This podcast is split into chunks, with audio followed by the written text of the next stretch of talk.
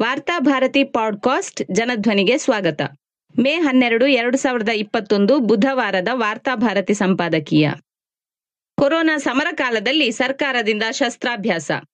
Corona ಸೋಂಕಿನಿಂದ ಸಾವಿನ ಪ್ರಮಾಣ ಅತ್ಯಲ್ಪ. ಅದು ಅತಿ ಬೇಗ ಇನ್ನೊಬ್ಬರಿಗೆ ಹರಡುವ ರೋಗವೇ ಹೊರತು ಅತಿ ಮಾರಣಾಂತಿಕ ರೋಗವಲ್ಲ ಎಂದು ವೈದ್ಯಕೀಯ ತಜ್ಞರೇ ವಿವರಿಸಿದ ಬಳಿಕವೂ ದೊಡ್ಡ ಪ್ರಮಾಣದ ಸಾವು ನೋವುಗಳಿಗೆ ಭಾರತ ಸಾಕ್ಷಿಯಾಗುತ್ತಿದೆ. ಸರ್ಕಾರ ಆರೋಗ್ಯ ಕ್ಷೇತ್ರದ ಕುರಿತಂತೆ ಕಳೆದ ಹತ್ತು ವರ್ಷಗಳಲ್ಲಿ ತೋರಿಸಿದ ದಿವ್ಯ ನಿರ್ಲಕ್ಷ್ಯದ ಫಲವನ್ನು ದೇಶ ಈ ಕೊರೋನಾ ಕಾಲದಲ್ಲಿ ಉಣ್ಣುತ್ತಿದೆ. ಆಸ್ಪತ್ರೆಗಳಲ್ಲಿ ಮೂಲಭೂತ ಸೌಕರ್ಯಗಳ ಕೊರತೆಯೇ ಕೊರೋನಾ ಸೋಂಕಿತರನ್ನು ಸಾವಿನ ದವಡೆಗೆ ತಳ್ಳುತ್ತಿದೆ ಎನ್ನುವುದು ಬಟ ಬಯಲಾಗಿದೆ.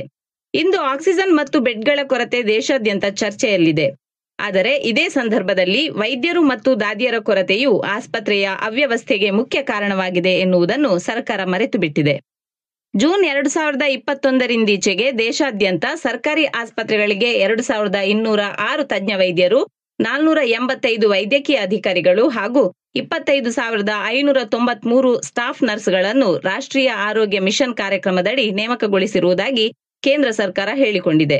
ಆದರೆ ಈ ನೇಮಕಾತಿಗಳು ದೇಶದ ಅಗತ್ಯವನ್ನು ತುಂಬುವುದಿಲ್ಲ ಎನ್ನುವುದು ಇನ್ನೊಂದು ವಾಸ್ತವ. ಬಿಹಾರದಲ್ಲಿ ವೈದ್ಯರು ಹಾಗೂ ಅರೆ ವೈದ್ಯಕೀಯ ಕಾರ್ಯಕರ್ತರ ಶೇಕಡ ಮೂವತ್ತರಿಂದ ನಲವತ್ತರಷ್ಟು ಹುದ್ದೆಗಳು ಈಗಲೂ ಭರ್ತಿಯಾಗದೆ ಉಳಿದಿರುವುದಾಗಿ ಆ ರಾಜ್ಯದ ಆರೋಗ್ಯ ಸೇವೆಗಳ ಅಸೋಸಿಯೇಷನ್ ತಿಳಿಸಿದೆ. ಏಪ್ರಿಲ್ ಇಪ್ಪತ್ನಾಲ್ಕರಂದು ಬಿಹಾರದ ಮುಖ್ಯಮಂತ್ರಿ ನಿತೀಶ್ ಕುಮಾರ್ ಅವರು ಆದೇಶ ಹೊರಡಿಸಿ, ಬಾಕಿ ಉಳಿದಿರುವ ಆರೋಗ್ಯ ಕಾರ್ಯಕರ್ತರ ನೇಮಕಾತಿಯನ್ನು ಪೂರ್ಣಗೊಳಿಸುವಂತೆ ಸೂಚಿಸಿದ್ದರು. ಆದರೆ ಆರೋಗ್ಯ ಸಿಬ್ಬಂದಿಯ ನೇಮಕವನ್ನು ವಿಳಂಬ ಮಾಡಿರುವುದು ಬಿಹಾರ ಒಂದೇ ಅಲ್ಲ, ಉಳಿದ ರಾಜ್ಯಗಳು ಕೂಡ ಅದೇ ಸಾಲಿನಲ್ಲಿವೆ. ಗುಜರಾತ್ನಲ್ಲಿ ಸರ್ಕಾರಿ ಆಸ್ಪತ್ರೆಗಳು ತಮ್ಮಲ್ಲಿ ಇನ್ನೂ ಭರ್ತಿಯಾಗದೆ ಉಳಿದಿರುವ ನೂರಾರು ವೈದ್ಯಕೀಯ ಹುದ್ದೆಗಳಿಗಾಗಿ ಇದೀಗ ತುರ್ತು ನೇರ ಸಂದರ್ಶನವನ್ನು ನಡೆಸುತ್ತಿದೆ. ಉದಾಹರಣೆಗೆ ಸೂರತ್ ಸರ್ಕಾರಿ ಆಸ್ಪತ್ರೆಯು ನಾಲ್ನೂರು ನರ್ಸ್ಗಳು, ಇಪ್ಪತ್ತು ತಜ್ಞ ವೈದ್ಯರು ಹಾಗೂ ನಾಲ್ಕನೇ ದರ್ಜೆ ಆರೋಗ್ಯ ಕಾರ್ಯಕರ್ತರ ಆರ್ನೂರು ಹುದ್ದೆಗಳ ನೇಮಕಾತಿಗಾಗಿ ಕಳೆದ ತಿಂಗಳು ಸಂದರ್ಶನ ನಡೆಸಿತ್ತು.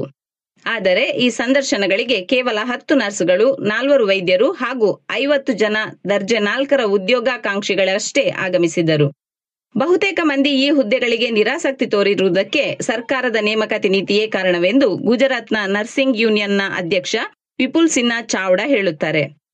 ಸಾರ್ವಜನಿಕ ಆಸ್ಪತ್ರೆಗಳಲ್ಲಿ ಮೂರು ತಿಂಗಳ ಗುತ್ತಿಗೆಯ ಆಧಾರದಲ್ಲಿ ನೇಮಕ ಮಾಡಿಕೊಳ್ಳಲಾಗುತ್ತಿರುವುದರಿಂದ ಜನರು ಆ ಹುದ್ದೆಗಳಿಗೆ ಸೇರ್ಪಡೆಗೊಳ್ಳಲು ಹಿಂದೇಟು ಹಾಕುತ್ತಿದ್ದಾರೆಂದು ಅವರು ಅಭಿಪ್ರಾಯಿಸುತ್ತಾರೆ.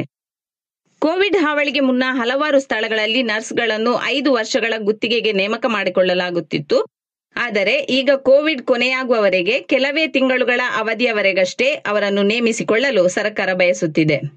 ಕೊರೋನಾ ಸಾಂಕ್ರಾಮಿಕದ ಅಪಾಯಗಳನ್ನು ಮೈಮೇಲೆ ಎಳೆದುಕೊಳ್ಳುವಂತಹ ಇಂತಹ ಉದ್ಯೋಗವನ್ನು ಈಗ ಯಾರು ಬಯಸುತ್ತಾರೆ ಎಂದು ಚಾವ್ಡಾ ಪ್ರಶ್ನಿಸುತ್ತಾರೆ. ಮುಂಬೈನಲ್ಲಿ ಐದು ನೂತನ ಕೋವಿಡ್ ನೈನ್ಟೀನ್ ಕೇಂದ್ರಗಳನ್ನು ಸ್ಥಾಪಿಸಲಾಗಿದೆ. ಇಲ್ಲಿ ಕೇವಲ ಒಂದು ತಿಂಗಳ ಗುತ್ತಿಗೆ ಆಧಾರದಲ್ಲಿ ನರ್ಸ್ಗಳ ನೇಮಕಾತಿ ಮಾಡಲಾಗುತ್ತಿದ್ದು, ಅದನ್ನು ಅಗತ್ಯವಿದ್ದರೆ ಮಾತ್ರ ವಿಸ್ತರಿಸಬಹುದಾಗಿದೆ. ಇಂತಹ ಅಭದ್ರತೆಯ ಉದ್ಯೋಗದಲ್ಲಿರುವುದಕ್ಕಿಂತ ನಿರುದ್ಯೋಗಿಗಳಾಗಿಯೇ ಉಳಿಯಲು ನರ್ಸ್ಗಳು ಬಯಸುವುದರಲ್ಲಿ ಅಚ್ಚರಿಯೇನೂ ಇಲ್ಲ. ಜಿಲ್ಲಾ ಆಸ್ಪತ್ರೆಗಳಲ್ಲಿ ಹೊಚ್ಚ ಹೊಸ ವೆಂಟಿಲೇಟರ್ಗಳಿದ್ದರೂ ಅವುಗಳನ್ನು ನಿರ್ವಹಿಸಲು ತರಬೇತಿ ಪಡೆದ ಸಿಬ್ಬಂದಿ ಇಲ್ಲವೆಂಬ ಕಾರಣದಿಂದಾಗಿ ಹಲವಾರು ರೋಗಿಗಳು ಪ್ರಾಣವಾಯುವಿಗಾಗಿ ಹಂಬಲಿಸುತ್ತಾ ಕೊನೆಯುಸಿರೆಳೆದಿದ್ದಾರೆ. ತುರ್ತು ಸಂದರ್ಭದ ಹಿನ್ನೆಲೆಯಲ್ಲಿ ತಾತ್ಕಾಲಿಕವಾಗಿ ಗುತ್ತಿಗೆಯ ಆಧಾರದಲ್ಲಿ ಸಿಬ್ಬಂದಿಯನ್ನು ನೇಮಕ ಮಾಡಲಾಗುತ್ತಿದೆಯಾದರೂ ಅನುಭವದ ಕೊರತೆಯ ಕಾರಣದಿಂದ ಆಸ್ಪತ್ರೆಗಳು ಗೊಂದಲದ ಗೂಡಾಗಿವೆ. ಇದೊಂದು ರೀತಿಯಲ್ಲಿ ಸಮರ ಕಾಲೇ ಶಸ್ತ್ರಾಭ್ಯಾಸ, ಸಂಸ್ಕೃತ ಗಾದೆಯಂತಿದೆ ಯುದ್ಧ ಕಾಲದಲ್ಲಿ ಸರ್ಕಾರ ಸಮರಾಭ್ಯಾಸ ಮಾಡಲು ಹೊರಟಿದೆ. ಎರಡು ಸಾವಿರದ ಹತ್ತೊಂಬತ್ತರಲ್ಲಿ ಛತ್ತೀಸ್ಗಢದ ಆರೋಗ್ಯ ಇಲಾಖೆ ಹಾಗೂ ವಿಶ್ವ ಆರೋಗ್ಯ ಸಂಸ್ಥೆಯು ನಡೆಸಿದ ಆರೋಗ್ಯ ಕಾರ್ಮಿಕ ಮಾರುಕಟ್ಟೆ ವಿಶ್ಲೇಷಣೆಯು ಆ ರಾಜ್ಯದಲ್ಲಿ ಇಪ್ಪತ್ತೈದು ಸಾವಿರದಿಂದ ಇಪ್ಪತ್ತೇಳು ಸಾವಿರ ಅರ್ಹ ಹಾಗೂ ನೋಂದಾಯಿತ ನರ್ಸ್ಗಳ ಕೊರತೆ ಇರುವುದನ್ನು ಬಹಿರಂಗಪಡಿಸಿತ್ತು. ಆ ಸಮಯದಲ್ಲಿ ಸಾರ್ವಜನಿಕ ಆಸ್ಪತ್ರೆಗಳಲ್ಲಿ ಸ್ಟಾಫ್ ನರ್ಸ್ಗಳ ಮೂರು ಸಾವಿರ ಹುದ್ದೆಗಳು ಖಾಲಿ ಇದ್ದರೂ ಶೇಕಡ ಇಪ್ಪತ್ತರಷ್ಟು ನರ್ಸ್ಗಳನ್ನು ನೇಮಕಗೊಳಿಸಲಾಗಿತ್ತು. ಇನ್ನು ಶೇಕಡ ಇಪ್ಪತ್ತರಿಂದ ಮೂವತ್ತರಷ್ಟು ನರ್ಸ್ಗಳು ಖಾಸಗಿ ಆಸ್ಪತ್ರೆಗಳಲ್ಲಿ ನೇಮಕಗೊಂಡಿದ್ದರು. ಈ ವರದಿ ಪ್ರಕಟಗೊಂಡ ಅನಂತರ ಛತ್ತೀಸ್ಗಢ ಸರ್ಕಾರವು ಕೋವಿಡ್ ವಿಪತ್ತು ಪರಿಹಾರ ನಿಧಿಯನ್ನು ಬಳಸಿಕೊಂಡು ಸುಮಾರು ಒಂದು ಸಾವಿರ ಸ್ಟಾಫ್ ನರ್ಸ್ಗಳ ಹುದ್ದೆಗಳನ್ನು ಭರ್ತಿ ಮಾಡಿತು. ಆದರೆ ಛತ್ತೀಸ್ಗಢಕ್ಕೆ ಇನ್ನೂ ಎರಡು ಸಾವಿರ ನರ್ಸ್ಗಳ ಅಗತ್ಯವಿದೆ. ಅಲ್ಲದೆ ರಾಜ್ಯದಲ್ಲಿ ಈಗಾಗಲೇ ಸಾಕಷ್ಟು ಸಂಖ್ಯೆಯಲ್ಲಿ ಚೆನ್ನಾಗಿ ತರಬೇತುಗೊಂಡ ನರ್ಸ್ಗಳಿದ್ದು ಅವರನ್ನು ಕೂಡಲೇ ಸರ್ಕಾರ ನೇಮಿಸಿಕೊಳ್ಳಬಹುದಾಗಿದೆ.